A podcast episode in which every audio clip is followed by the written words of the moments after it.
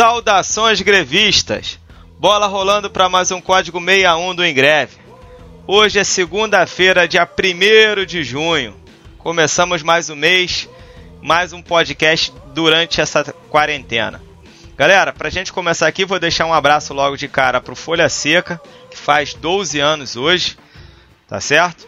E quero avisar também que o Barbosão, o campeonato que a gente disputa, está transmitindo lives maravilhosas todos os sábados. E no próximo sábado, às 14 horas, é uma live falando sobre futebol e religião. E o convidado da vez é o pastor Henrique Vieira. Então todo mundo convidado para colar na live lá e curtir um pouquinho do que a gente tem para dizer. Chamar aqui meus camaradas para participar dessa pelada aqui comigo. É, vou começar chamando o Cadu e dizer para ele que no meio da semana o campeonato português volta o campeonato dos vendedores de pão. Uma piada interna para dar as boas-vindas pro meu camarada. Fala com a gente, Cadu. Salve, salve, galera. Esse negócio de não vendo pão vai ter que falar, meu irmão. Há, há, um ditado aqui nas quebradas que peidou agora caga. Depois você dá o seu jeito vai ter que falar essa parada aí. salve, salve, galera. Cadu Valdez aqui representando o Vascão da Gama. É o Vascão da resposta histórica. Famoso time dos camisas negras. Vascão do Lucas Santos, Vascão do zagueiro Miranda. O que esses três têm em comum? Os três se posicionaram veementemente contra o racismo em momentos históricos diferentes, em momentos e situações diferentes, mas o Vasco tem essa marca de luta. Vamos que vamos. Muito bom. Chama aqui também meu camarada Bruno para complementar aqui essa nossa tabela e dizer para ele o seguinte, Bruno, Bundesliga já está rolando e dois jogadores, curiosamente do Borussia, dos dois, dos dois Borussias, homenagearam o George Floyd, aquele homem negro que foi morto por policiais nos Estados Unidos. Fala galera, muito bom dia, boa tarde, boa noite para você que está nos ouvindo. Aqui quem fala é Bruno Pereira, torcedor do Glorioso Alvinegro, grevista e professor de matemática, não necessariamente nessa ordem. Cara, o Borussia, é, desde a época do Klopp, né, ele tem se destacado é, por alguns posicionamentos é, mais progressistas, né? É, eu não tinha visto, foi uma surpresa os dois jogadores se posicionarem, eu não sabia, fiquei sabendo agora quando, quando você falou. Mas eu, eu não esperava isso do, do, do outro Borussia, né? Que você hum. falou. Sim. É, é, foi uma surpresa, mas, cara, que bom que, que a galera do esporte, principalmente, tem se movimentado, é, tem se enganjado nessa causa. É, daqui a pouquinho a gente vai falar mais sobre isso. Muito bom. Um deles foi o filho do, do Churran, o lateral francês mais famoso. Ah, sim, sim. R9, o Igor Julião colocou bandeira antifascista no perfil do Twitter e disse: o futebol segue sendo o esporte de, do povo. Na tarde de ontem. Vem com a gente. Alan, o Igor Julião sempre dando show, um cara que se posiciona bastante bem. Isso não é surpresa nenhuma pra gente que o acompanha. Agora, eu nunca imaginei que a pandemia poderia ser um período de tanta alegria para a torcida tricolor a nossa torcida está em êxtase. Nós lançamos o uniforme, talvez a camisa mais bonita da história colossal.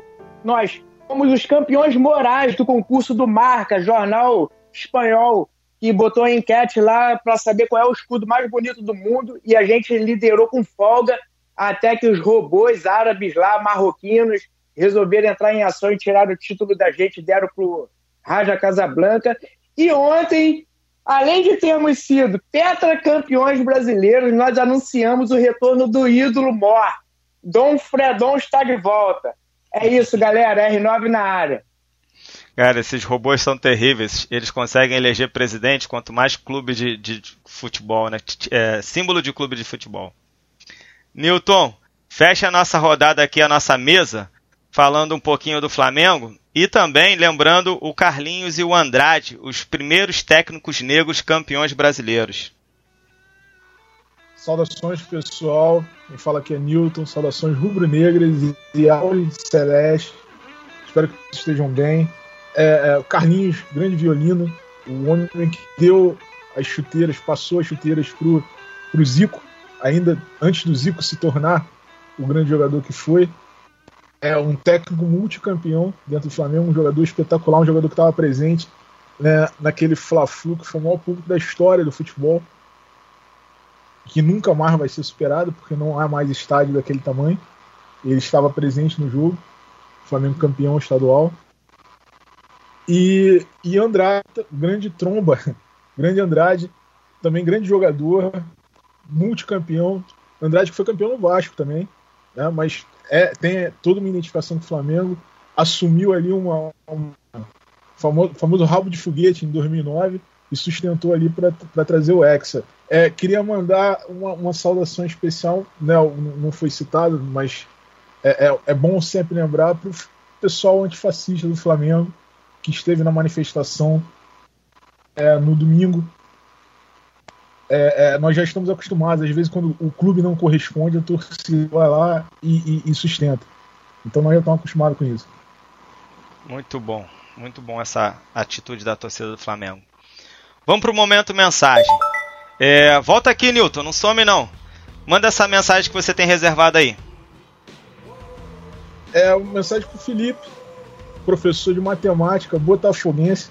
Olha só que coincidência, nós temos um professor de matemática botafoguense na, na bancada. Eu conheço outro professor de matemática botafoguense, companheiro de trabalho há, há anos já, dividimos estudos né, na mesma escola, ali a dobradinho, língua portuguesa, ele matemática, sempre no terceiro ano. E o Felipe vem prestigiando o programa e fez um elogio. Disse que o último programa foi, foi excelente. Né? Teceu vários elogios, então um abraço aí pro Felipe. Cara, professor de matemática na rede estadual é difícil. Professor de matemática botafoguense é, porra, muito difícil. É, raridade isso. Cadu. E, e aí nós temos dois. É, o pior é que eu conheço um monte, cara. Sabia? Mas isso daí fica para depois. Beleza.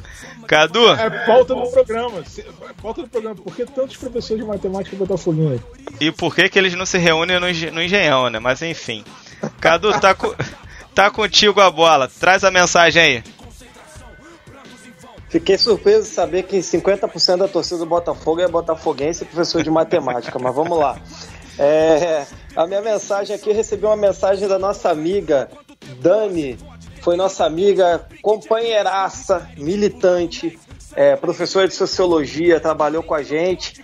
É, ela, ela ouviu o podcast, ela foi citada no podcast, se eu não me engano, que a gente falou sobre música. É, mas acabou que ficou. O Rafa citou o nome dela, mas ficou nebuloso. É porque o Rafa estava citando é, o Chico Buarque, que tava, fez uma música sobre um amigo dele que tinha uma péssima mania de dar presentinho de time, né?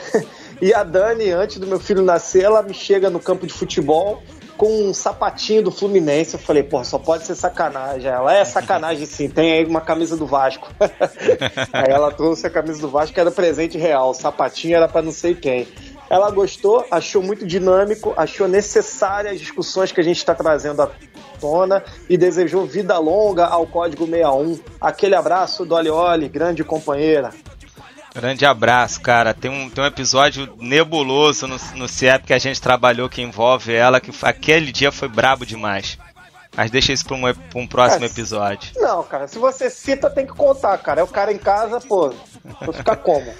é, bom, a, a, a, diretora que tirou a gente lá do, do CIEP por conta da, da greve, ela também já tinha aprontado das delas antes com a Dani. Foi por aí. R9, a mensagem tá contigo. Quem é que tem, quem é que você separou aí pra gente? Acreditem se quiserem. O meu alô vai para mais um professor de matemática e botafoguense. Ah, não, isso é, é piada. Mais... Acredite se quiserem. Olha aí, é Só... uma conspiração. Só que o, diz o Matson que ele se afastou, ele deixou de ser botafoguense a partir daquele fatídico jogo Botafogo e Figueirense, que foi citado pelo Bruno lá no, no, no episódio sobre o juiz ladrão, onde a bandeirinha é, atrapalhou lá os planos do Botafogo. Mas enfim, eu acho que ele torce, só não conta para ninguém. Conheci o Madison durante o mestrado e ele ouviu todas as, todos os nossos episódios no, no espaço de uma semana. E o que me deixou mais feliz, que eu sei que ele é um cara bastante exigente, e ele elogiou demais, falou que tá muito maneiro Então, um salve aí pro Madison, nosso amigo aí e agora ouvinte. O cara que maratonou. Maratonou. Ô, Madison, deixa aqui um convite. Eu, vou deixar aqui um convite Ele... pro Madison. Só um instantinho, Rafa. Que. Que. Bom, vem torcer pro Ingreve, cara. A arquibancada fica vazia igual a do Engenhão, tá certo? Você não tem muito aperto. E, bom, a gente ganha mais do que o Botafogo. Então vem torcer pro Ingreve que você vai ser feliz. O moderador não era pra Ele... ser imparcial, não, gente? Se moderador é o Moro. Eu tô chamando pro Ingreve, pô. Fala, Rafa. Então, não, é, é, é, é, que ele, na hora que ele me chamou aqui no WhatsApp pedindo pra, pra mandar o link dos episódios, ele falou: vou jogar um videogame aqui rapidinho, vou ouvir alguma coisa. E aí o cara gostou tanto que ouviu todos os episódios em uma semana. Muito Bacana. bom. Seja bem-vindo. Bom, galera, a gente vai dar as mensagens direto pro debate. O, o, quadro do grevista e do vira casaca, eles são móveis. E essa semana a gente resolveu tirar para poder ter mais um tempinho no debate. Porém, acho que a gente já estourou um tempo das mensagens, né? Não sei como é que vai sobrar na questão do tempo da do, do debate. Mas vamos lá, vamos direto pro debate. Vou começar com os versinhos aqui. Por mais que você corra, irmão, para sua guerra, não vão se lixar. Esse é o X da questão. Já viu ele chorar pela cor do orixá? E os camburão, o que são? Negreiros a retraficar. Favela ainda é senzala, Jão.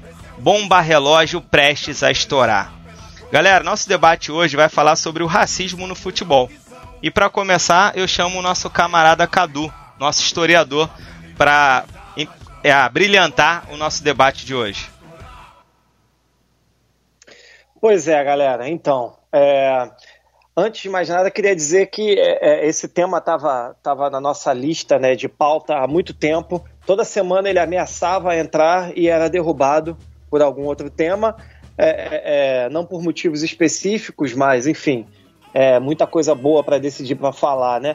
E com os acontecimentos dessa semana, as manifestações dos Estados Unidos, as reverberações aqui no Brasil, acabou ficando inevitável que a gente tocasse nesse tema tão sensível. E por ser tão sensível, eu já peço licença à torcida vascaína que provavelmente estava esperando que eu falasse do Camisas Negras, que era o time do Vasco de 1923, formado de por negros e operários, né? Um time com uma qualidade é, é, é, excepcional, foi campeão carioca, né, com arrasadoras vitórias, e aí sofreu perseguição dos, dos times mais velhos, né, Fluminense, Botafogo, Flamengo, é, e acabou tendo que é, é, é aceitar ir para uma outra liga, uma espécie de segunda divisão, né? Mas não vou falar sobre ele porque eu acho que já foi exaustivamente debatido. Quem é vascaíno sabe essa história, ou pelo menos deveria saber, né? Por, por favor, em tempos de Havana, manga, né?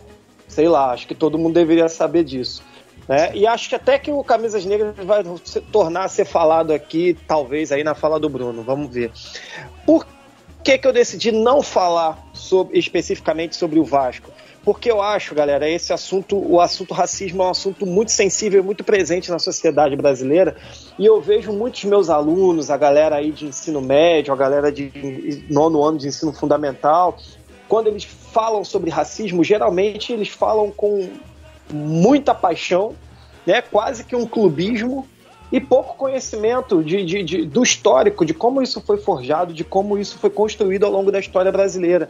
Então, é, para quem é para quem é acadêmico, para quem é da área de história, não vou falar nenhuma novidade, mas para quem não é, provavelmente seja uma novidade. Eu acho interessante a gente entender como se construiu é, o racismo no Brasil, como, se, como ele se consolida, como ele fez parte de um projeto de nação.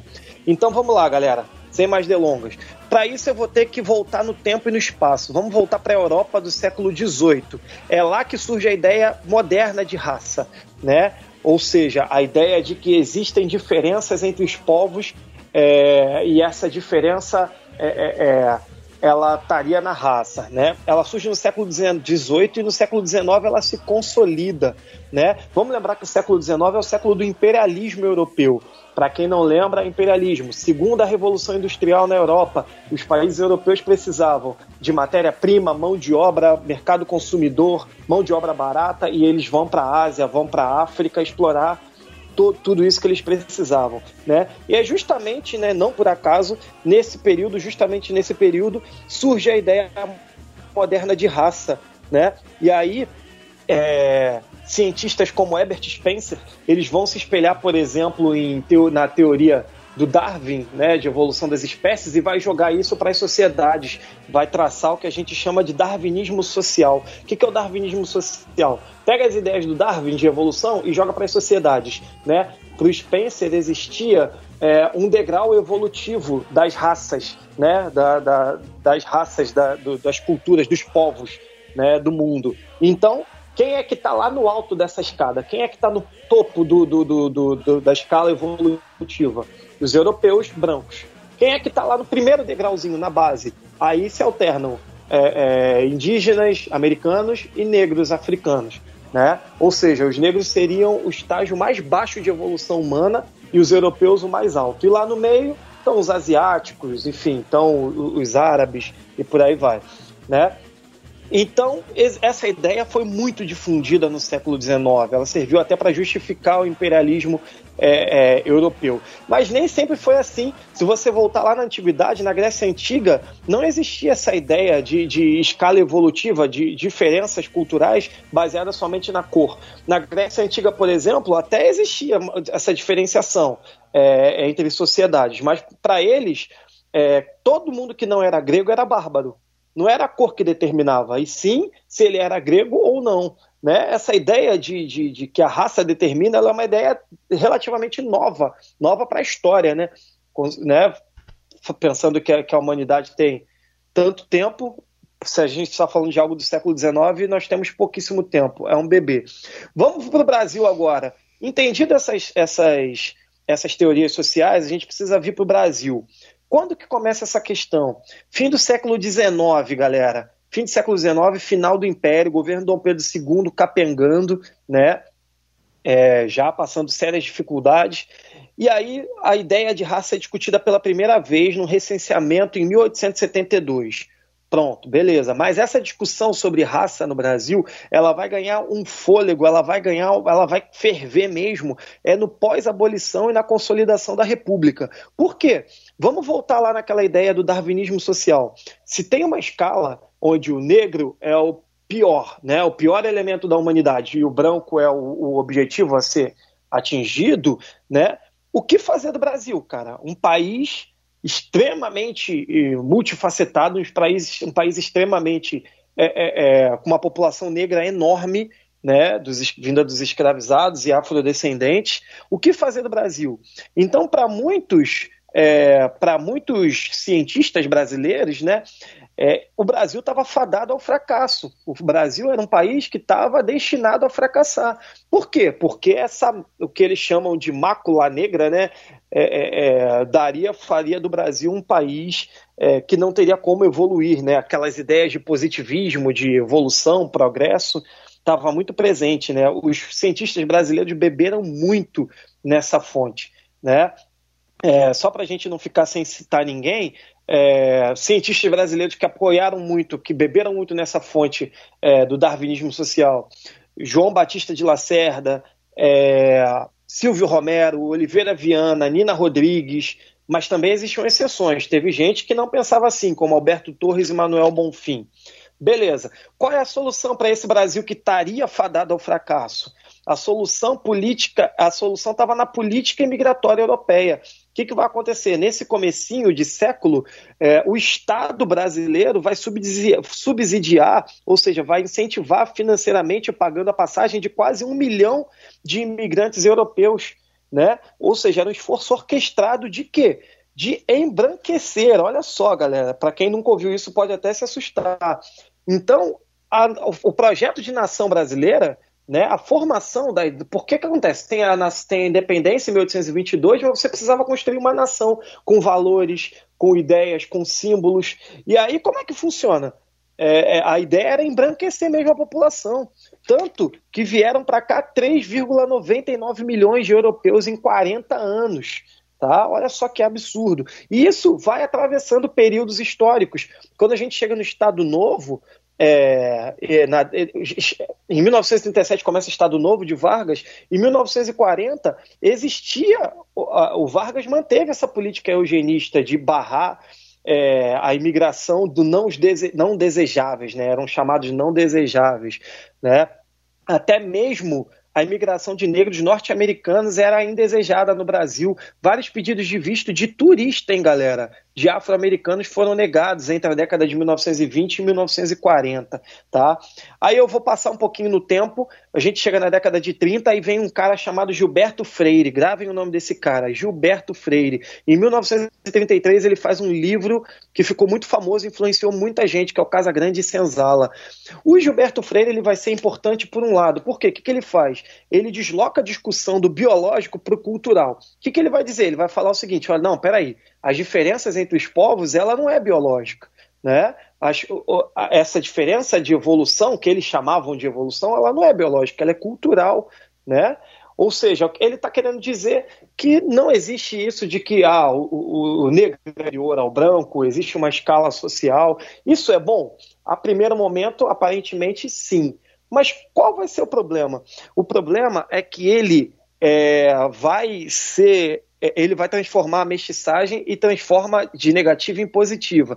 Mas aí tem um problema. Primeiro, ele continua mantendo uma visão eurocêntrica da coisa, porque negros, ele trata negros e índios como sendo colaboradores. Olha só a palavra, colaboradores da nação brasileira, né? Como se eles não tivessem sido também protagonistas de todo esse processo, né? O europeu branco civilizado, né, segundo ele, seguia sendo é, é, como ideal a ser seguido, né? Problema 2. Uma década depois, na década de 1940, se consolida a intelectualidade brasileira a ideia de democracia racial, ou seja, todos eles bebendo na fonte do Gilberto Freire, eles começam a considerar o Brasil como sendo uma democracia racial, ou seja, um lugar onde é, negros, indígenas e, e, e, europeus se harmonizaram de certa forma, né? Porque é, é, e qual é o problema disso? Qual é o grande problema disso? Porque isso inviabiliza qualquer discussão sobre desigualdade social com foco na raça. Até hoje, cara, se você é negro e você começa a denunciar racismo no Brasil, vai aparecer alguém no seu Facebook para falar que você está de mimimi, vai, vai chegar alguém para falar que cotas é, raciais não são necessárias, né? Enfim, é vai ser distorcido toda uma discussão que é profunda, que remete a séculos atrás, né? E isso vai ser seguido. E isso vai ser seguido, que a gente chama de mito da democracia racial. Isso se segue, por exemplo, na ditadura militar. Na ditadura militar, é, o conceito de raça até sumia dos, dos documentos oficiais do governo, dos censos e por aí vai. Né? Chega a década de 1980, há uma renovação no, nas ciências sociais, o movimento negro se reinventa e começa a reivindicar coisas que foram conquistadas agora, em 2000, como cotas nas universidades, como programas específicos de saúde pública para negros, porque tem que ser diferente, tem especificidades. Então, essa, tudo isso começa com uma discussão na década de 80 do movimento negro e nos anos 2000 essas conquistas elas é, a, começam a se consolidar e agora estão por um fio com todo esse governo é, é, que nega essas discussões inviabiliza uma discussão mais profunda. Galera, extremamente resumido. É, a ideia não é a gente ficar falando o tempo todo aqui, mas acho importante a gente ter é, é, alguma orientação teórica para a gente poder discutir com um pouquinho mais de embasamento. Só para fechar, a maioria das ideias que eu estou colocando aqui eu não tirei do nada. Para quem tem interesse de pesquisar e ir mais a fundo nisso, é, a maioria do, do, das informações que eu trouxe vieram do livro O Mundo Negro e a Constituição do Movimento Negro Contemporâneo no Brasil, que é do Amilcar Pereira, professor da UFRJ, foi meu professor durante o mestrado. Acho que vale a pena vocês lerem. Vocês conseguem achar na internet facilmente, pelo menos é, a tese dele de doutorado e é uma leitura fundamental. Agora os colegas aí vão prosseguir. Muito bom, Cadu. É, plenamente o debate. Ótimo, ótimo. Foi uma aula. E só para é, complementar um pouquinho, né, aqui a sua fala, Ontem eu vi um debate na CNN que o Karnal estava presente, ele falando sobre as cotas e ele trazia a proposta de que as cotas fossem mais é, enfáticas, que aumentassem o número, que dessem a ideia de cotas que quase que 100%. Para só dessa maneira, segundo ele, que a gente conseguiria resolver, amenizar o, o problema social é, no, no país. Não deixe calar a nossa voz, não. Revolução. Não deixe calar a nossa voz, não. Não deixe calar a nossa voz, não. Revolução. É, já que você falou de cota, eu sugiro aí que os ouvintes deem uma olhada nos números das cotas, né? Porque eu fui aluno da segunda turma de cotas na UERJ em 2004 é, e o que eu ouvia e temia muito na época era que todo mundo, muita gente dizia que elas não iam dar certo, que elas iam diminuir o nível da universidade. Hoje, é, duas décadas depois, é o contrário que a gente está vendo, né? Procurem saber sobre os números da cota, está dando muito certo no Brasil. Muito bom. Bruno, te chamar aqui para complementar. Traz aí a sua fala sobre o racismo no futebol. Cadu, complementando da sua fala sobre os números da cota na UERJ, eu também fiz UERJ, acho que o Rafa também fez a graduação na UERJ, a professora Daniela Frida, que me deu aula no mestrado, tem uma pesquisa muito interessante sobre os números das cotas na, na UERJ, tá? E, e, essa pesquisa diz que o desempenho dos estudantes cotistas é muito melhor do que o desempenho dos estudantes não cotistas, tá? Procura pela pesquisa pela, da professora Daniela Frida, lá do 12º andar da pedagogia sua guerra vão nem se lixar. Esse é o X da questão. Já viu eles chorar pela cor do chá? E os camburão que são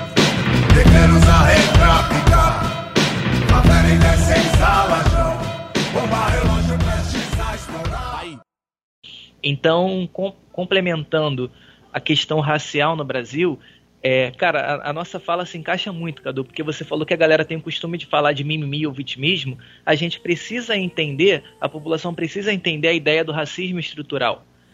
É, o que, que significa esse racismo estrutural? Como ele está presente na estrutura da sociedade. E para isso, é, eu fiz um apanhado histórico, mas está um pouco diferente é, do que você disse, mas bem dentro do que você disse. Você começou falando do século XIX e no século XIX, em 1824, é, é importante é, é, enfatizar que os negros são considerados seres semi-moventes. Isso significa que eles poderiam ser hipotecados com, com a casa. Tá? Em 1839, tem um decreto no Rio de Janeiro, novamente o Rio de Janeiro sendo pioneiro de algo péssimo para o país, e logo após esse decreto se espalha pelo Brasil inteiro, que, que proibia e impedia que os negros frequentassem escolas públicas. Em 1850, é, existiu uma lei, é, lei de terras, que impede que negros é, ou pessoas escravizadas, é, pessoas escravizadas ou não, alforriadas, livres tivessem acesso a terras. Em 1870 acontece a importação, na verdade em 1870 começa a acontecer a importação de imigrantes, é, tem o censo de 1872, o Cadu citou, né, que foi aquela lei para inglês ver, né, uma, uma lei que não resolvia nada. Em 1988 acontece muito, entre aspas, é, a lei da heroína também, entre aspas, né, Princesa Isabel. Engraçado que a minha recordação de escravidão na escola é, era idolatrar a Princesa Isabel como heroína, sabe? É, eu tive aulas é, numa escola particular, professor branco, e ele fazia questão de colocar a Princesa Isabel como uma heroína, sabe? Mas não é bem assim que acontece, né?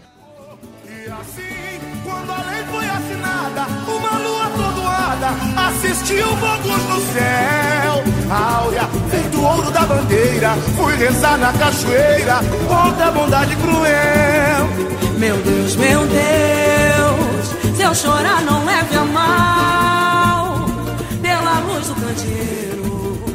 Liberte o cativeiro social, meu Deus. Em 1970, tem o decreto de é, o decreto 847 dos vadios e capoeiras. O que, que isso significa? Que pessoas que praticassem religião de matriz africana ou capoeira poderiam ser encarcerados. Então, olha só, os escravos estavam livres, entre aspas, em 1988. Dois anos depois, existe uma lei que impede é, a realização de, de religiões africanas, né, de cultos é, de religiões de matriz africana e também da capoeira. Então aí começa a acontecer o encarceramento de homens e mulheres negras no Brasil. E coincidentemente, em 1890, logo cinco anos depois, de 1895, Charles Miller, um brasileiro que estudava na Inglaterra, e lá ele teve contato com o futebol é, e ele traz para o Brasil, ainda em, 1900, em 1894, né, a primeira bola e o conjunto de regras para a implementação do futebol no Brasil. Então, olha só, a gente está falando de um Brasil que tinha acabado de abolir muito, entre aspas, a escravidão no Brasil. E logo após, em 1895, o futebol vem ao Brasil. Dá para perceber que o futebol vai ser algo da elite, né? Da elite branca. Em 1911, após a participação do Brasil no Congresso Mundial das Raças, o país traz primeira, as primeiras cotas para brancos no país. É, não sei se todos conhecem, é, mas essa cota dizia que pessoas. É, essa lei dizia que as pessoas brancas é, teriam direito às cotas. Tá? E que seriam essas cotas? Direito à terra, educação, colônias. E para os negros, nada. Tipo assim, aboliu a escravatura, beleza. Vá lá, vocês estão livres. Meritocracia tá aí, né? Oi? Meritocracia tá aí, né? Pois é em 1934, é, o Cadu falou né, da Constituição Eugênica e, foi, e coincidiu com o direito a voto, né, que toma como objetivo fomentar uma educação é, eugênica, com o intuito de, de embranquecer o país, podemos dizer assim. Em 1937, a Frente Negra é proibida no Brasil e se torna ilegal. ilegal. É, e o grupo que falaria com os negros e pelos negros se torna ilegal no país. Em 1968, período terrível da nossa história, tem a lei do boi, que era uma espécie de cota. 50% das vagas nas universidades agrícolas são destinadas a pessoas que possuem terra. Adivinha quem tinha terra naquele momento? Obviamente a gente está falando dos brancos, né? Em 1988, 488 anos depois do que os negros sofreram, é que constitucionalmente o Brasil vai reconhecer que o racismo é crime. O Cadu falou de 2000, 2001, que é quando o Brasil vai instituir as cotas. É, eu lembro que a UERJ foi a primeira universidade no Rio, não sei se no Brasil, mas no Rio com certeza, a implementar as cotas, se eu não me engano, o governo Garotinho. É, não é uma, um elogio ao governo Garotinho, ele só embarcou na ideia, mas somente em 2012 as cotas foram aprovadas pelo STF por unanimidade ainda existe esse questionamento que o Cadu falou, falar que racismo é mimimi, que é vitimismo, que a cota é racismo contra os próprios negros.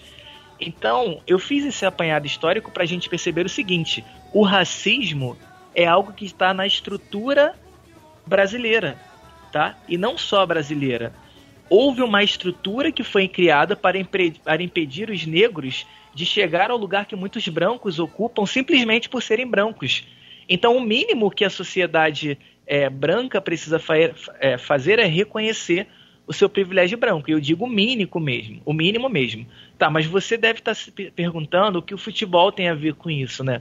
O futebol, cara, infelizmente, não reproduz nada de novo. É... O futebol brasileiro, vou falar do futebol brasileiro, né? Mas a gente pode falar de futebol mundial ele, ele permanece nessa convivência pacífica com o racismo e tem sido assimilar, assimilado como norma ao longo, dessa, ao longo de décadas. E esses sinais estão por toda parte, cara. É comum, eu não vou citar exemplos de casos de racismo, porque são vários. Existe uma pesquisa da CBF é, que aponta que 63% dos jogadores negros, eu acho que é 63%, eu vou olhar aqui, depois eu faço a correção se houver necessidade. Já é, sofreram racismo no meio, do, no meio do futebol. E essa sociedade é, racista, e isso não é só uma, uma, característica do futebol, não, é uma característica da sociedade, né? Isso vai das marchinhas de carnaval até os cantos de torcida. O futebol É, porém, ao contrário de, de muitos espaços, ele impulsiona negros a, a posições de protagonismo. Só que isso tem uma consequência. É, os expõe à fúria incontida dos racistas. Cobra-se muito do Pelé, por exemplo, que é o negro é, que foi mais bem sucedido na história, pela falta de engajamento em movimentos antirracistas. É, mas a gente não vê essa cobrança em figuras também muito reconhecidas, é, figuras brancas que são tão reconhecidas como, como Messi, Cristiano Ronaldo. Porque somente é, o atleta negro que tem que ter características, que tem que brigar por, por uma, uma, uma, sociedade antirracista. Será que esses atletas não poderiam emprestar a sua voz para respaldar a luta de vários colegas, é, de vários colegas negros por respeito à dignidade? Cara, enfrentar o racismo deve ser, pelo menos deveria ser, uma missão social, coletiva e civilizatória. Não um fardo que apenas as pessoas de personalidades negras devem carregar. A gente está vivendo um momento é, com o assassinato, o assassinato que aconteceu nos Estados Unidos, que as celebridades negras, principalmente, se engajaram muito é, nesse movimento. Mas será que isso é uma missão social somente das personalidades negras? E nesse sentido, é fundamental que a ação seja transformadora, é, especialmente em uma plataforma de longo alcance como o esporte. Cara, já passou da hora dos verdadeiros protagonistas do espetáculo saírem das frases feitas, porque é muito comum a gente ver é, aquela campanha, todo mundo entrando no estádio com a camisa Somos Todos Iguais, ou de mensagem de apoio no Instagram. Mas será que essas atitudes são suficientes? Ou será que o futebol precisa de atitudes mais enérgicas, de maior impacto? Então, o que eu queria trazer para vocês é, hoje era essa relação do racismo estrutural com a cultura do futebol. Espero que, que tenha ficado claro para a galera entender.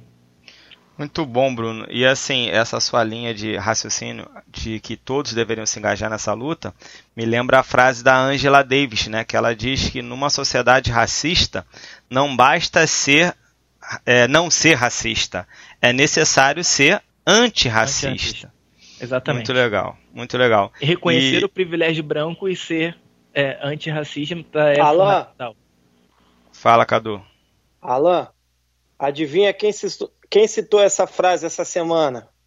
Putz, não faço ideia. Lucas Santos, a joia vascaína, esse moleque ainda, esse moleque ainda vai vingar, maluco, ainda vai, vai jogar no greve. Vai. vai jogar em greve, vai jogar em greve. O, você falou do Lucas Santos, essa semana também se destacaram aí no Twitter por, por declarações assim veementes o Tietê, de São Paulo, né? E o Everton Ribeiro, antes da gente começar essa gravação, ele fez um Twitter muito interessante sobre, sobre racismo também. Vale a Gabriel pena conferir. Também. Gabriel também? O Gabriel Oi, Cadu. que jogou no Botafogo, volante. Oi. O... Antes de vocês entrarem aqui na, na, na conversa, eu e a Alan estavam conversando e em pouco tempo o Thales Magno também tinha citado essa frase. Mais um jogador do Vasco aí, negro, e se fazendo presente aí na causa. É, um destaque aí para o Colégio Vasco da Gama, né, cara, que tem, tem formado bons cidadãos, né? É, é, tu repara, isso, isso que é. Vai, fala. Sim, sim. Não, eu queria chamar a atenção de como é, como é incrível, como a galera demora a se posicionar, né? Parece que todo aqui no Brasil parece que todo mundo espera virar uma onda. Aí quando vira uma onda mundial, aí sim, não, agora eu me posiciono. Né? A gente já tinha discutido isso na, naquele episódio sobre futebol e política, mas eu gosto do Lucas Santos por isso, que ele não espera a onda chegar, ele vai lá e fala, encara as consequências de tudo que ele fala. O Cadu, é, vale, vale a pena reparar. Vai, vai, Vale, vale a pena reparar, no caso do Vasco especificamente, quem se posiciona mais são os mais jovens, né? Então realmente deve ser trabalho do, da escola Vasco da Gama e você vê o Lucas Santos, é. você vê o Thales Magno, não sei nem se eles foram alunos do, do colégio, mas são os mais jovens, né? O Lucas Santos foi, o Lucas Santos foi com certeza, o Thales Magno eu não sei, mas provavelmente foi. Todo atleta é. de base do Vasco, quase todos eles, eles são da escola. Cadu, é. Isso não significa falou... que não produza pneus. Fala. E você falou do, do brasileiro esperar essa onda. Essa, é, esperar essa onda é bem relativo, né? Ele espera quando se trata de racismo, mas quando pegou fogo lá, lá em Paris, na mesma hora eu vi um monte de gente trocando a imagem do Facebook em solidariedade à, à França. Não sei se vocês lembram disso. Quando é, acontece algo na Europa, a galera se mobiliza numa facilidade. É a questão da pois moda, é uma né? característica. E, e, uma característica também que não nem deu tempo de falar na minha correria, no meu speed racer aqui, tentando falar o mais rápido possível, mas uma característica do racismo do Brasil, muito também por causa do mito da democracia racial, é muito importante que todo mundo pare para dar uma lida sobre isso, que foi o mito da democracia racial, é fundamental. E uma das consequências é que aqui no Brasil o racismo acabou se tornando algo velado, né? É, nos Estados Unidos, por exemplo, não, a questão é deflagrada. A sim, questão é sim. deflagrada. Todo mundo se posiciona e, e, quem é racista fala mesmo e vai. Quem é racista vai, bota uma, uma touca na cabeça, acende uma tocha, né? Vai pra frente do STF. Ou oh, quer dizer, opa, opa. STF não, gente. é. Os caras se assumem, né? Aqui a galera As tá tomando coragem para isso agora. Pois é. e aqui no Brasil, o que, que acontece? Todo mundo fala que não é racista, mas toma atitudes racistas. É, é, é, difícil, é difícil você combater um inimigo que, que, que fica se escondendo, né? Que não Eu vou, vou interromper aqui esse bate-papo que tá muito legal, mas para chamar o Newton e dizer, antes que vocês falem que o moderador vai cair, né? E, e, dizer que essas coincidências de tocha na frente do STF, é, beber leite, leite na live, é, enfim, citar Mussolini, isso são meras coincidências, não, foi por acaso, entendeu? Não foi nada pensado. Isso, não tem nada a ver, qualquer, qualquer semelhança com o mundo atual, real, é, é mera coincidência, mera né? coincidência. Todo meu mano são preto, tropa do babo tudo preto, mato cês sem medo, olha meu irmão vem do gueto,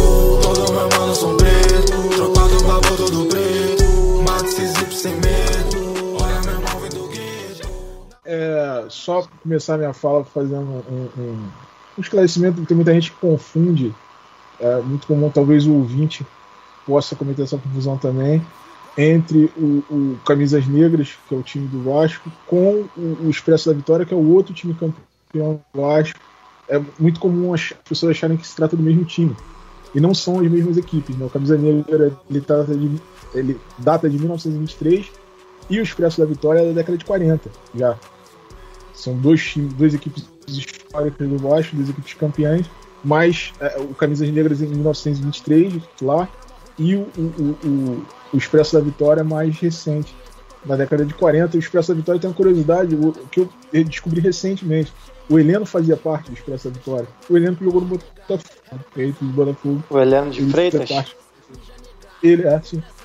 Ele fazia parte do Expresso da Vitória. Pô, Newton, é, desculpa atrapalhar mais uma vez aí, mas eu preciso Não falar atrapalha. sobre isso.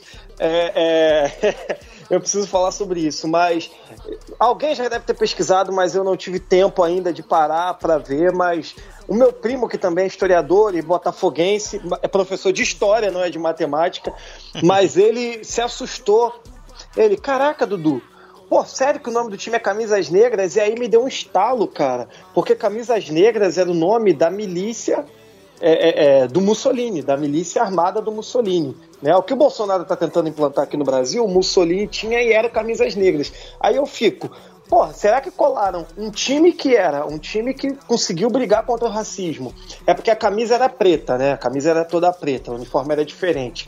E aí eu fico, pô, e aí? Foi uma alusão né? A imprensa tentou, vamos lembrar que a gente está num período, e, e, o período Camisas Negras, é todo um período de construção dessa ideia de eugenia, era justamente esse período que eu estava falando aí, que eu estava citando, né? De construção de ideia de nação no Brasil. E aí eu fico pensando se a imprensa não usou isso como, como uma alusão, tentando, tentando deslegitimar acho que merece mais estudos. Por que esse time recebeu esse nome? Se, se tinha alguma alusão? Ou não. A gente é, sabe que Cadu... muitos portugueses flertavam com essa ideia. A gente não pode pensar aqui em botar times com, em, pedestal, em pedestal de heróis, porque a gente sabe que todo time de futebol ele é contraditório, vai ter de tudo. Fala. O Cadu, o, o, essa questão do, do, do, símbolo é exatamente sobre o que eu vou falar, sobre, sobre o símbolo. E, e a apropriação de símbolos é uma guerra é, entre É, os opostos. né? O- É constante. Em, em toda guerra tenta se apropriar o símbolo. Eu tava, eu tava prestando atenção nos Até o Rafa vai falar sobre isso, né? Sim, sim. Eu tava, eu tava prestando atenção nos movimentos de semana e eu, e eu vi uma coisa curiosa, talvez ninguém tenha notado ainda. né? Mas nós estamos, nós aqui do, do, do, do Código 61, nós estamos bem na, bem na fita, ironicamente falando, né? Porque os caras do Ucranizar, Uhum. né? Os caras do Ucranizar, a, a bandeira Sim. da Ucrânia é a Celeste, igual a bandeira do Ingreve. É verdade. E É aí, o verdade. que, que eles fizeram? Não, e o que, que eles fizeram? Eles pegaram o símbolo da bandeira e meteram numa bandeira rubro-negra. Ou seja, Aham. eu tô duplamente ferrado. né? Então você via um monte de gente na, na, na, na, na- na manifestação de, de domingo ali e você já não sabia mais quem estava do Flamengo antifascista e quem era do Ucranizar, porque a bandeira do Ucranizar, porra, tanta cor para escolher e colocaram a É bandeira muito rubro-negra. parecida. É, e, e- e os argumentos são terríveis, né? Olha só, tá vendo? Tá provado, não é um símbolo nazista, é um símbolo da Ucrânia. Beleza, então tu foi lá pra rua pra defender a Ucrânia. É, é. Porra, tá de sacanagem, mano. Porra, Então, um país que vive às voltas aí com extrema direita, cara.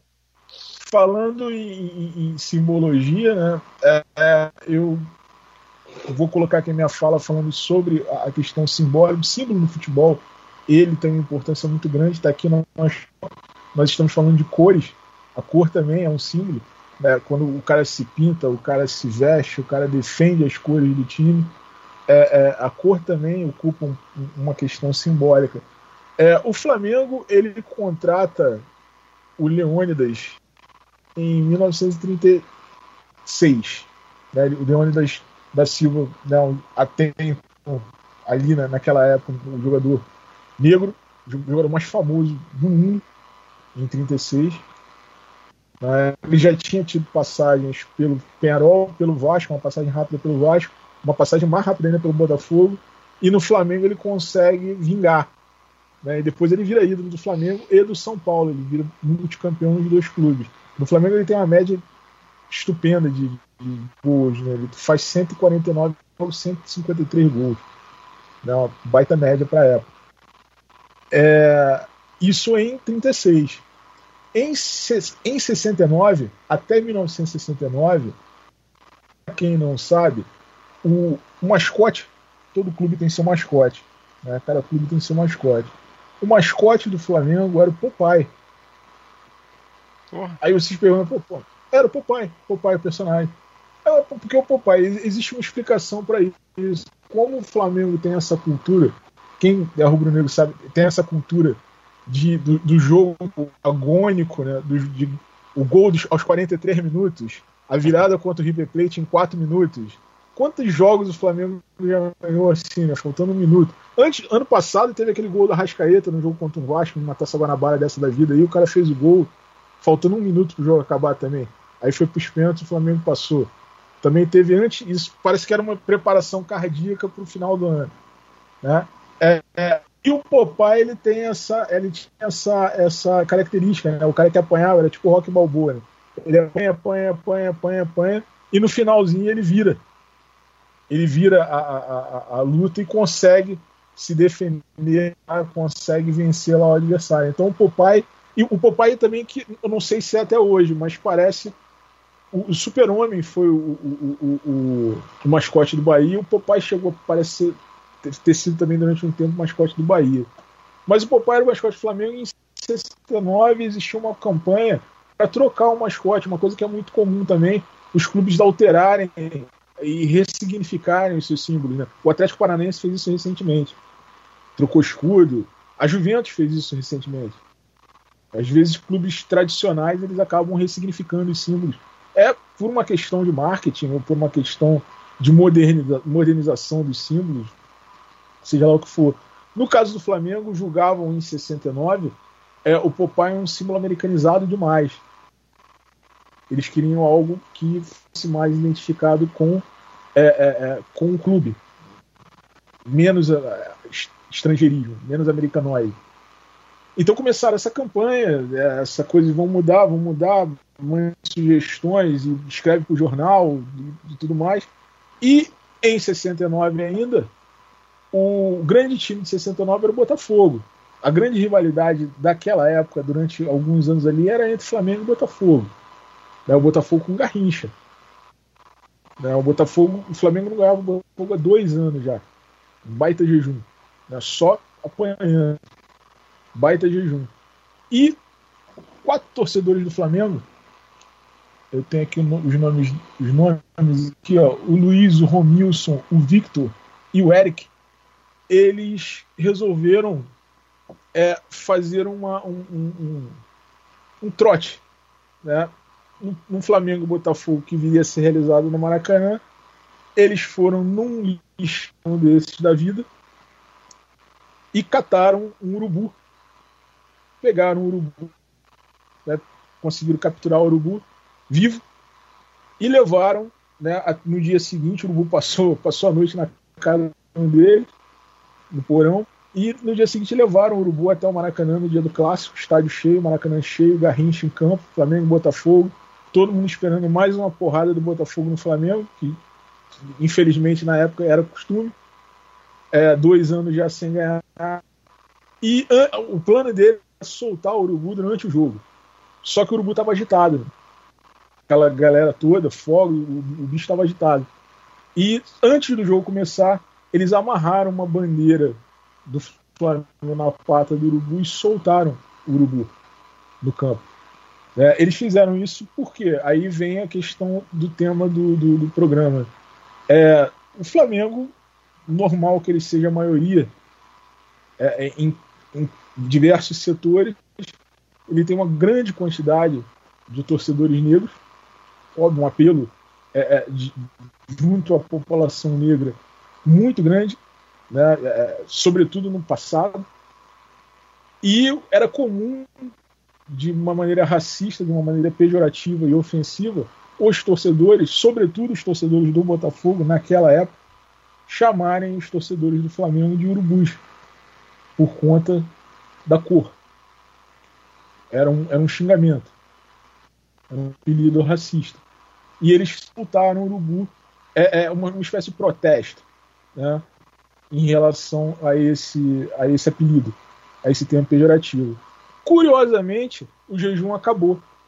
O Flamengo ganhou de 2 a 1 um esse jogo, mesmo com o Garrincha em campo. Né? Ganhou o jogo de 2 a 1 um, o jejum de dois anos acabou e o Urubu acabou sendo. Né, a partir dali não tinha mais como é, é, alterar para outro para outra figura que não fosse o Urubu. Saiu o Popeye, entrou o Urubu e o Urubu permanece até hoje. É, é inclusive lá eternizado na escultura, na entrada do ninho né, do urubu. O Flamengo hoje ele é todo. Tem muita gente que não, não conhece essa história. Acha que o mascote Flamengo sempre foi o urubu, porque isso ficou muito forte. A questão do urubu enquanto mascote do Flamengo é muito forte. Tem clube que você não sabe qual é o mascote do clube. Às vezes o clube é grande. Qual é o mascote do Grêmio? Qual é o mascote do Corinthians? Ah, no caso do urubu, a identificação é imediata em relação a isso. Essa simbologia ela é muito forte dentro do Flamengo. O Rubem Fonseca, recém-falecido, um dos maiores escritores brasileiros, ele tinha uma frase num dos livros dele que ele dizia que o futebol desperta o que há de pior no homem. Um personagem dele que não gostava de futebol, ele, ele fala isso num dos livros dele. Né? Então eu ve, o que eu vejo é que muitas vezes é o movimento da paixão desperta no torcedor, muitas vezes em torcedores de clubes que têm é, a responsabilidade histórica, seja com a questão raci racial, seja com, a questão é, homofóbica, é, clubes altamente politizados como Corinthians, por exemplo, que está aí dando provas que continua tendo a herança histórica do, do Sócrates, o trabalho ali foi bem feito. Eles estarem encabeçando esse movimento do nosso contexto é um, é um resultado de um trabalho que, porra, você viu que foi feito. E muitas vezes dentro do estádio, no calor do jogo, você vê o cara falando ainda a, a expressando racismo, expressando homofobia, expressando é, não só a violência, né, porque existem diversos tipos de violência, não só a violência física, né, mas essa violência é, é verbal, essa violência conceitual. É, isso você, infelizmente, você vê inclusive torcedores do próprio Vasco, que tem essa história ligada à, à, questão, à questão racial. Né, uma história de, de, de, de pioneirismo, uma, história, uma bandeira ideológica que o Vasco defende, que o Vasco levanta. É, então, é, é, a princípio, para quem está de fora, eu estava conversando com uma amiga minha, né, aí, poucos dias atrás, e ela não, não, não, é, não é aprofundada em futebol, ela não entende futebol, e ela estava falando isso, exatamente ela vendo o movimento das torcidas organizadas, e ela disse, se surpreendendo de como as torcidas organizadas são politizadas. É, resumindo, ela estava falando assim, puxa, eles não são só animais. Eles não são só. É, basicamente isso, em minhas palavras, né? Eles não são só violência. Eles não são só a notícia policial, nas páginas policiais. Existe coisa ali, existe política ali, existe pensamento ali, existe reflexão. A questão é, na arquibancada, eu lembro do Rubem Fonseca. Eu lembro da fase do Fonseca. Na, na, na, arquibancada, o que, o que é de pior, às vezes se revela. E, e, e, eu vejo né, essa questão do Flamengo, é, do Urubu, e a, a maneira como ele se, se ressignificou e se integrou ao DNA do, do clube e do torcedor rubro-negro. Eu, por exemplo, tenho um tatuado em mim. Uhum. É, é, é uma maneira de você subverter essa questão. É, queria te dizer, Nilton, não sabia da história que antes era o, o Popeye, né? Mudaram e, e a, atualmente o Urubu é, enfim, faz parte da história muito melhor do que o símbolo antigo do Popeye. E o Engreve também já mudou o seu símbolo. Ele, enfim, sempre foi a coruja, mas ela tinha um outro formato. Em 2016 a gente repaginou essa coruja e ficou aí o símbolo que a gente tem até hoje. É só regar os lírios do gueto que o Beethoven negro vem pra se mostrar. Mas o leite suado é tão ingrato que as gangues vão ganhando cada dia mais espaço. Vou chamar agora aqui o nosso camarada tricolor para encerrar o nosso bate-papo, o nosso debate, falando sobre racismo. Tá contigo a bola, Rafa? Então, essa resenha é bacana porque a gente sempre acaba aprendendo, né? É, gostei muito das, aulas do Cadu e do Bruno e do Newton. Eu não sabia que o Popeye era o mascote do Flamengo. Bacana, não sabia dessa, dessa informação, não. Bom, vou aproveitar o tema para desmistificar uma coisa que acontece com o Fluminense. O Fluminense é o clube carioca, talvez o mais é, difamado quando se trata de, de racismo, porque leva uma fama terrível, né? Muito por conta do pó de arroz. Então, vou explicar para quem não sabe a verdadeira versão do pó de arroz e tentar desmistificar um pouco essa fama que o Fluminense tem. O que acontece é o seguinte: é, em 1914, o Fluminense contratou um jogador do América chamado Carlos Alberto. E esse jogador, ele tinha a, a mania de, após fazer a barba, de passar um talco no rosto. Deve ser para suavizar a pele, sei lá, para é, evitar irritação, alguma coisa do tipo. E aí o que aconteceu? A torcida do América ficou muito chateada, porque o cara trocou um clube pelo outro. E aí, na primeira partida dele, Carlos Alberto, defendendo o Fluminense contra o América, toda hora que ele tocava na bola, a torcida do América gritava pó de arroz. Gritava pó de arroz o tempo todo.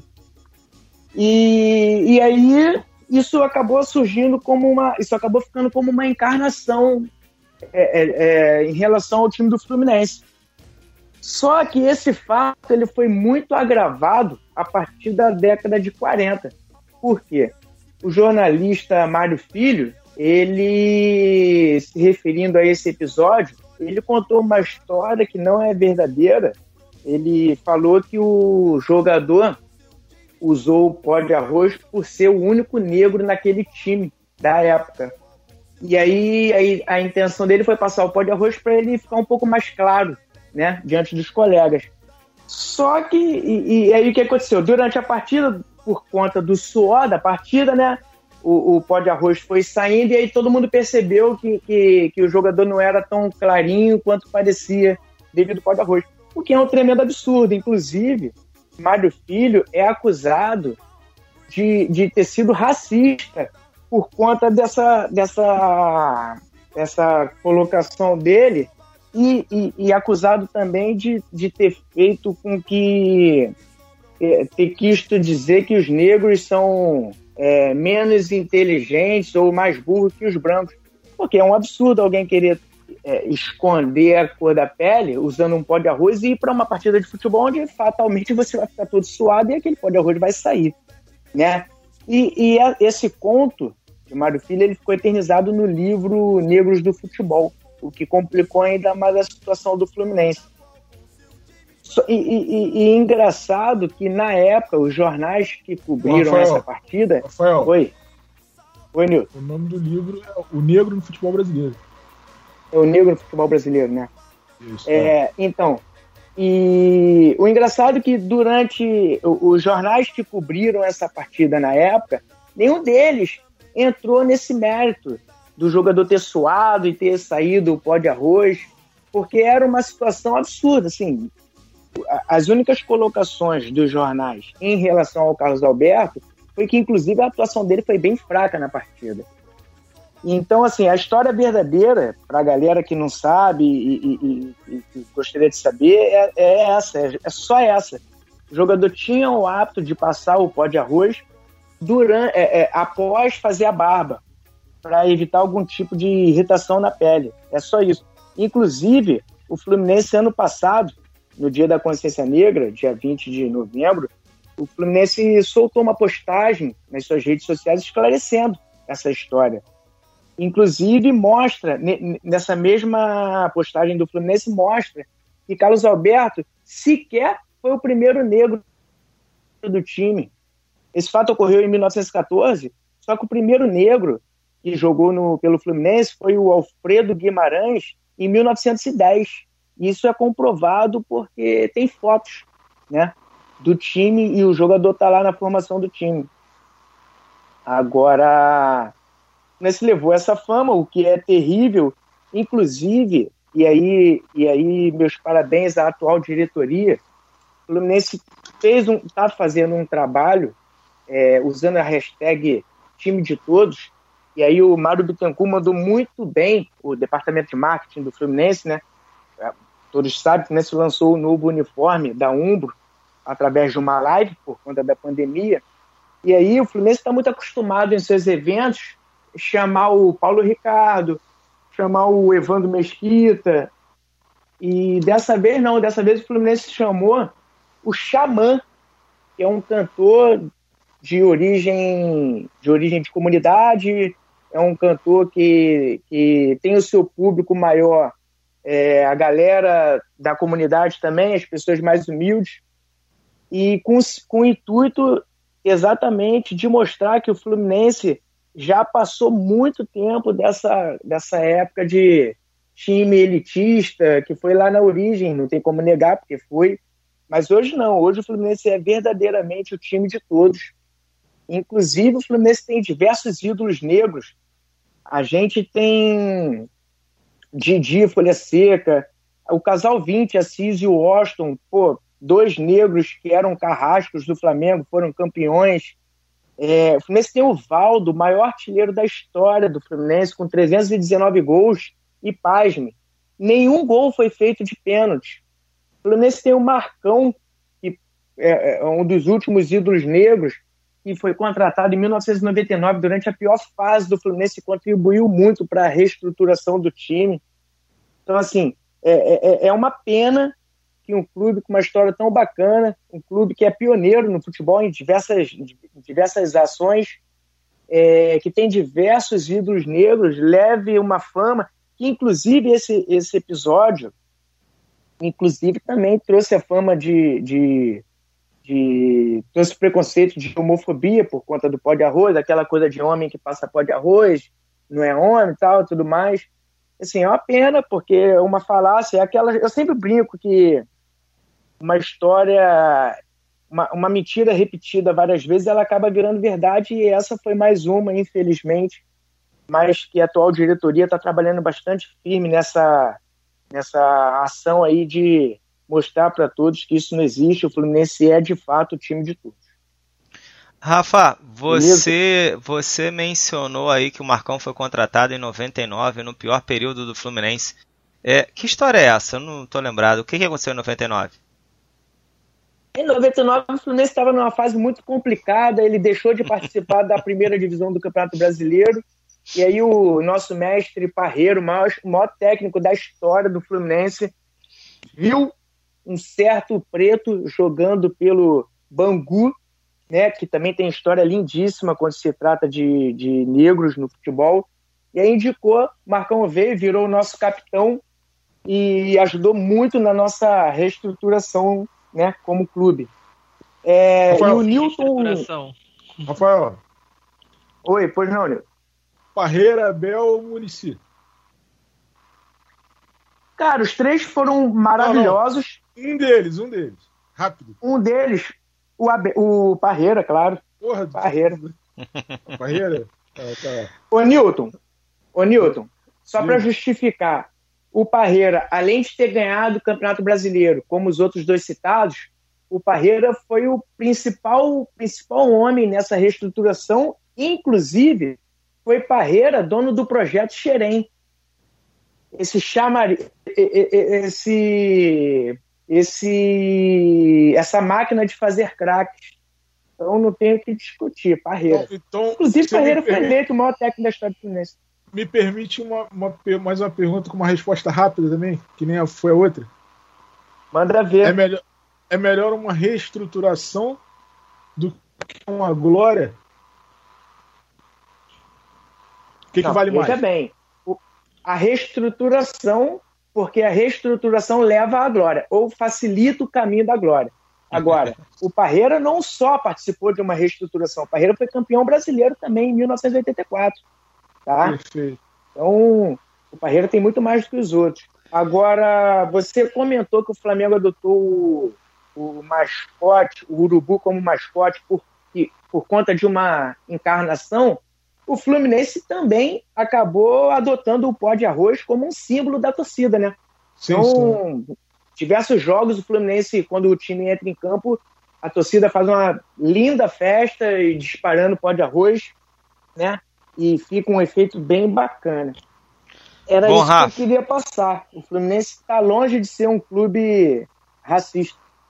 Bom, Rafa, sem direito, sem direito à réplica, é, na hora de escolher um técnico da história do seu clube, você deveria escolher o técnico que ganhou o Mundial de 52.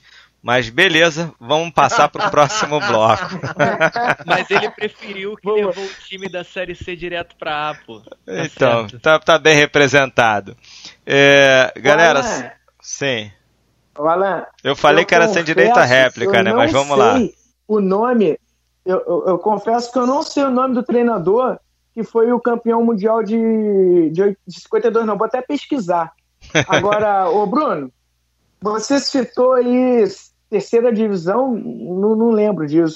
Eu só lembro que o Fluminense deixou de participar do Brasileiro de 99. Ah, mas, Malabarismo semântico, é, esse é o nome. Na minha cabeça. Você ah, pode não saber o nome do responsável pelo título mundial de 52, mas o de ter feito a proeza de tirar vocês da Série C para a Série A, eu sei o nome, Eurico Miranda, de nada. Bom, isso aí é com... uma outra falácia absurda que eu não vou nem entrar no mérito. Mais um programa de 5 horas. É mais uma mentira contada isso. mil vezes que virou verdade. Não, não é zoeira, Como tantas não é outras. Não é, zoeira, é, uma dúvida, é uma dúvida minha que o Cadu ou o Rafael podem tirar. Aquela famosa foto, aquela faixa, obrigado pela fidalguia, aquilo existiu ou aquilo é um meme de internet? Que foto? Eu não sei. Não conheço. É, Sério, é. Existe, existe, uma foto que roda, que roda a internet afora do Fluminense quando subiu por conta dessas que teria subido por conta dessas manobras do Eurico, do final do Eurico Miranda. É, eles, eles fazem uma faixa de agradecimento. Obrigado pela fidalguia, doutor Eurico. Eu, assim, Não, eu sempre quis saber se, se isso era verdade. Com certeza Com certeza isso é um meme e, ô Newton, é, é engraçado, assim, essa história de que o Eurico Miranda fez o Fluminense pular da terceira para a primeira, isso é um absurdo, não existe. Inclusive, antes que o Bruno, falácia. antes que o Bruno peça a palavra, outra falácia absurda, assim como em 2013. Antes que o Bruno peça a palavra, eu, eu, eu já vou deixar bem claro de que quem está seriamente envolvido e foi beneficiado nesse ano foi o Botafogo, com o Olha caso aí. Sandro Rocha. Não sei se você lembra, o gato, Caso lembra? Não, Gente, olha só, olha só, meus queridos. Eu E- vou encerrar esse- esse- essa conversa. Não, não vou te dar, não vou te dar direito à explicação. Eu Seguinte, não ia zoar, não, eu só ia falar o nome do técnico, pô. não, não, Técnico. vamos lá. Desculpa, 52. Bruno. Zé De Zé 52? Existe Zezé um- Moreira, Zezé Moreira. Zezé. Moreira. Rapidinho, Alain, 10 segundos. Só para Ai. completar, já que a gente está falando de falácia, Acabou, acabou, vai o cortar, ele vai cortar. O Seis. Cinco, rapidinho. quatro, Em 2013, tivemos o dois, mesmo problema, um. porém envolvendo Flamengo e contra o. Santos. Ponto. Era só isso que o Só quero dizer o seguinte: haverá censura na edição. Enfim, meus queridos, terminamos aqui o debate. Vamos passar para o próximo bloco, que é o pelego da rodada. Apesar de você amanhã há de ser outro dia. Eu pergunto a você onde vai se esconder da enorme euforia. Galera, pelego da rodada. Vamos começar com o Newton. Newton, quem que você separou aí para esse programa? É, o, o meu pelego da rodada, na verdade, é um, é um grupo, né? É, um- é uma instituição. Meu pelego da rodada é a SEDUC. Putz. A SEDUC. É sim, Secretaria Estadual de Educação no Rio de Janeiro. A nossa Que- Seduc, É isso aí, ela mesmo. Pelego da rodada, porque é, mês passado houve aquele problema do, do- de que a- um, juiz de Brasília emitiu uma ordem judicial de que os bancos deveriam é, é, descontar, parar de descontar os empréstimos consignados durante quatro meses por conta da pandemia e depois dos quatro meses voltarem a cobrar para dar um gar na galera, né, para dar um fôlego. A Seduc emitiu um contra-cheque sem os consignados. Esse contra-cheque existiu. E cerca de 3, 4 dias depois ela tirou o contra-cheque do ar, voltou atrás e, e descontou os consignados. Esse mês, esse mês, a gloriosa Seduc é, é, descontou os auxílios de difícil provimento, auxílio transporte, auxílio alimentação, GLP da galera. Né? Depois o irmão do, do secretário de educação, que é deputado, colocou uma lei alterando aí esse auxílio e revertendo esse auxílio como uma espécie de auxílio de ensino distância é para o professor para o pessoal não ser descontado só que o contra-cheque continua lá com desconto ou seja quando foi para beneficiar a galera agiram rápido aliás quando foi para descontar a galera agiram rápido né? beneficiar a galera existe a demora aí dizem que vão repor esse dinheiro só no mês que vem. Pô, tem gente que foi descontado em mais de mil reais, cara. Só de difícil provimento. Né? Quer dizer, o cara vai ter que esperar um mês fazendo malabarinho, fazendo mágica com esse dinheiro para poder é, é, ter, ter o, o dinheiro dele ressarcido. Correto? Então o Pelego é assim. Seduc, forte candidato. Ô, Nilton, R9, ô, traz Nilton, pra gente aí. Só. Desculpa. Vai falar? Só enfatizando que a gente está caminhando por. Só enfatizando que a gente está caminhando para o sexto ano com reajuste zero. É, só, só fazer uma complementação aqui antes do Alan voltar. O secretário ainda emitiu um comunicado hoje dizendo que esse dinheiro poderia vir em folha suplementar. Só que ele não disse quando sairá a folha suplementar. Porque se vier no mês que vem, ora, é a mesma coisa, né? Se for uma folha suplementar que vai sair mês que vem, é a mesma coisa que os caras esperar até o mês que vem para ser ressarcido. Ou seja, não adianta nada. O cara, mil reais, o cara, menos mil reais em, em um mês faz muita falta, entendeu? Talvez Sim. eles não sintam, né? Mas nós sentimos. Vamos lá, Rafa. Seu pelego da rodada. Então, Alan, meu pelego da rodada vai pro PM TikTokers. Não sei se vocês estão sabendo. É, tem um PM que está lotado na UP da Providência. Ele gravou um videozinho nesse aplicativo TikTok, que vocês devem conhecer, é, fazendo menção a um personagem traficante chamado Sabiá, de uma novela que a Globo transmitiu um tempo atrás. Quer dizer, no momento de lado A, lado B, literalmente, a gente vê um policial militar, o cara que deveria ser responsável por nossa segurança, fazendo alusão, enaltecendo aquele que nos amedronta. Tá complicado. Então, meu pelego da rodada vai pro PM TikTok. É, eu É só vou. o Gabriel Monteiro, não, né? É o Gabriel Monteiro? Cadu, na, na matéria não tinha o nome dele, eu ia até falar isso, eu não achei o Não, nome não é do, aquele- do policial, não.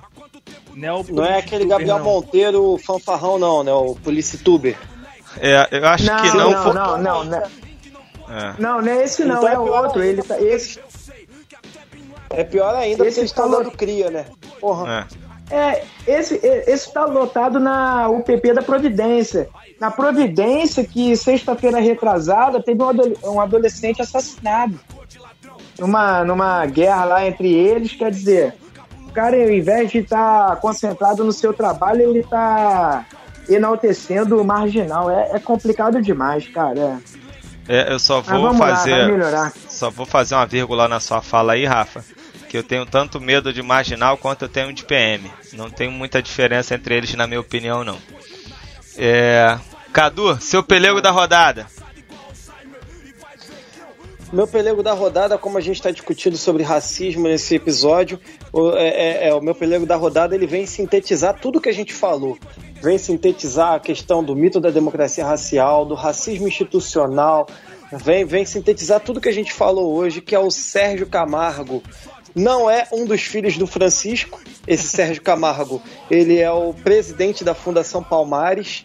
Né? Para quem não sabe, a Fundação Palmares ela foi criada durante a, a- a promulgação, du- durante a discussão e promulgação da Constituição de 88, a Constituição Cidadão, Constituição Cidadã, e é uma fundação que, que tem o objetivo de valorizar a cultura negra no Brasil, lutar não só a negra como é, é, é, perdão, valorizar a cultura negra, lutar por, por equidade, enfim.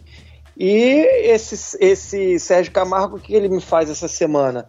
Ele decide criar um selo antirracista. O que, que é esse selo antirracista? É um selo, é um brindezinho que ele daria para pessoas que teriam sido acusadas de racismo. Ou seja, o cara fez merda, foi racista, falou alguma merda, aí ele vai lá e dá um selo. Ah, a Fundação Palmares garante, você não é racista. Ou seja, mais uma do festival de desserviço que esse cara comete, né? Só para citar aqui as merdas que ele já fez, os, des os desserviços que ele já fez para a população negra no Brasil, ele já defendeu o fim do Dia da Consciência Negra no Brasil. Ele já disse que a escravidão foi benéfica para o povo negro no Brasil. Ele já homenageou, homenageou a Princesa Isabel no dia 13 de maio. A gente sabe que tem toda uma discussão historiográfica e do movimento negro é, é, é, de não tratar. O, o, Bruno citou aí né, que ele estudou Vila Isabel como se fosse a heroína e, e tal. É, tem toda uma discussão para poder valorizar o protagonismo negro né, né, na sua liberdade e ele me vem com essa. E isso faz parte de, uma, de um mecanismo perverso, né, cara, que, que o Bolsonaro usa desde os tempos da, da, da, da, da, eleição. O que, que ele faz? Ele é acusado de tudo. O Bolsonaro a gente sabe que ele é racista, que ele é homofóbico, que ele é isso, que ele, que ele defende fazendeiro para fazendeiro passar o trator em cima de terra indígena, como o ministro Salles disse. Mas aí o que, que ele faz? Para ele ficar bem na fita, ele vai botando as pessoas, pontos isolados ali, para que são exceções né, que acabam confirmando a regra. Ele bota um Hélio Negão atrás dele que fica sempre calado, não fala porra nenhuma. Quando abre a boca, abre para fazer um projeto de lei para acabar com o VAR no futebol. Porra. Ele bota aquela indígena Isani Cala, Calapalo, né, que é aquela indígena bolsonarista, não sei, até o pessoal da comunidade dela ficou muito puto com ela e com razão, olha o que está acontecendo, a violência é, é, nas comunidades indígenas aumentando. Aquela LGBT Carol Heller, que foi espancada, é, sofreu, sofreu um ataque homofóbico às vésperas da eleição, enfim. Ele vai tratando, ele vai fazendo tudo desse, dessa forma e o Sérgio Camargo sintetiza tudo isso de ruim. Sim. Ô Cadu, não, não é o Zezé de Camargo, mas poderia ser porque o Zezé de Camargo também é perigo. Beleza. Zezé de Camargo é, pelegaço. Pelegaço. Vai jogar no Máfia. Tu, tu tá, tu tá com samba na mente, cara. Porque em vez de falar Princesa Isabel, tu falou Vila Isabel. Eu ia fazer essa. É, eu ia fazer essa correção, Nilton. Que o, o samba tá falando mais alto. Fica comigo, geralmente, hein? Acontece. Foi ato falho. É porque eu tava pensando já, olha só como é que eu sou um cara que eu produzo. Eu já tava pensando já nas trilhas sonoras que eu já vou enviar pro Alan e vocês vão ver. Quando acabar, assim que eu acabar o programa, eu já vou enviar. Muito bom. Ô Bruno, traz o seu pelego aí da rodada. Então, é, eu tava lendo ainda agora sobre a polícia norte-americana, né? E lá a divisão é por estado, parecido com o que tá aqui no Brasil. É, eu ia botar a polícia de Nova York, porque não sei se todos viram, não sei se os que estão nos ouvindo viram, é a polícia de Nova York tentando calar os manifestantes, sentando a porrada nos manifestantes.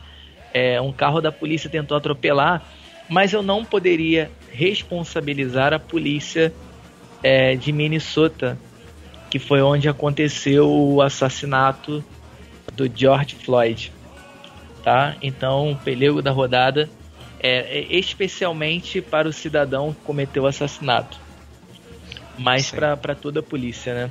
Eu não, eu, eu, eu deveria ter visto mais sobre a polícia, como é a hierarquia, se a polícia lá é militar. Eu confesso que eu não sei, mas então vai para a polícia norte-americana. Bom, Ele eu. já tinha uma extensa ficha, né? Já tinha uma Sim. extensa folha corrida esse policial. Sim. Um policial específico, é. Ele foi É. demitido, né? Acho que ele Foi. foi demitido no mesmo dia. Foi demitido.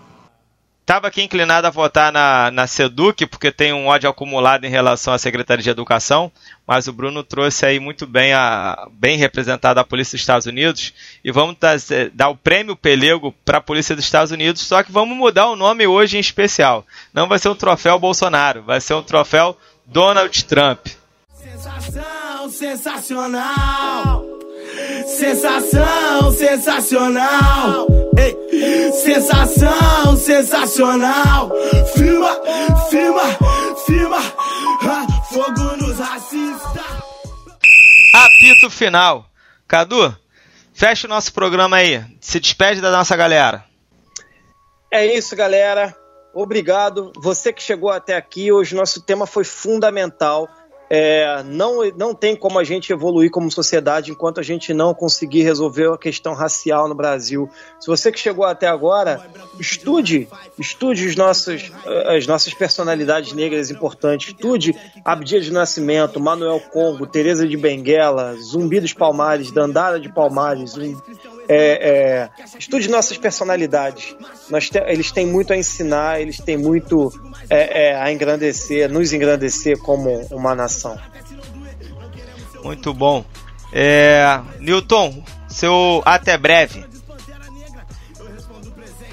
Até breve, pessoal. Não se engane. Quem se incomoda com o antifascismo é fascista. Quem se incomoda com o combate ao racismo é racista. E fogo nos dois. Exatamente. Bruno, tá contigo. Valeu, galera. É, um abraço.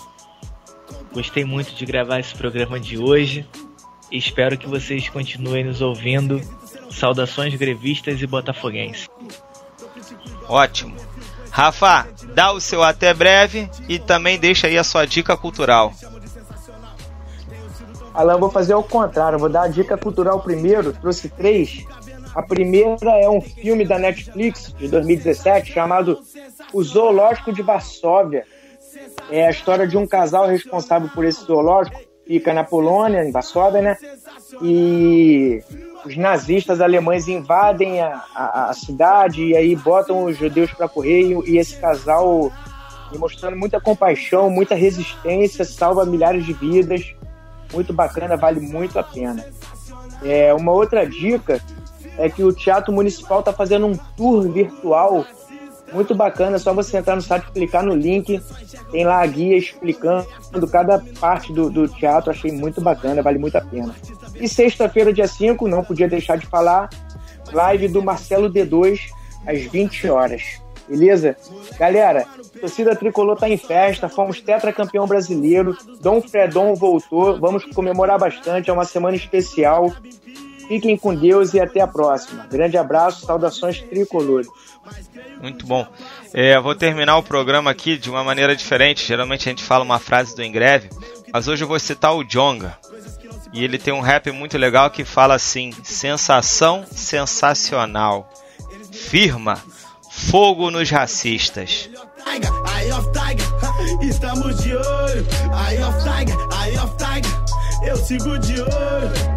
Olha eu olhando pros fascistas, igual Floyd olha pro McGregor. Se não entendeu o que eu tô falando, eu devo estar tá falando grego. Sou reflexo da sociedade, reflexo virou matéria. Os pretos tá tão no topo que pra bater só um caça da força aérea. Seu time cometeu falta grave, nós resolve no tapa.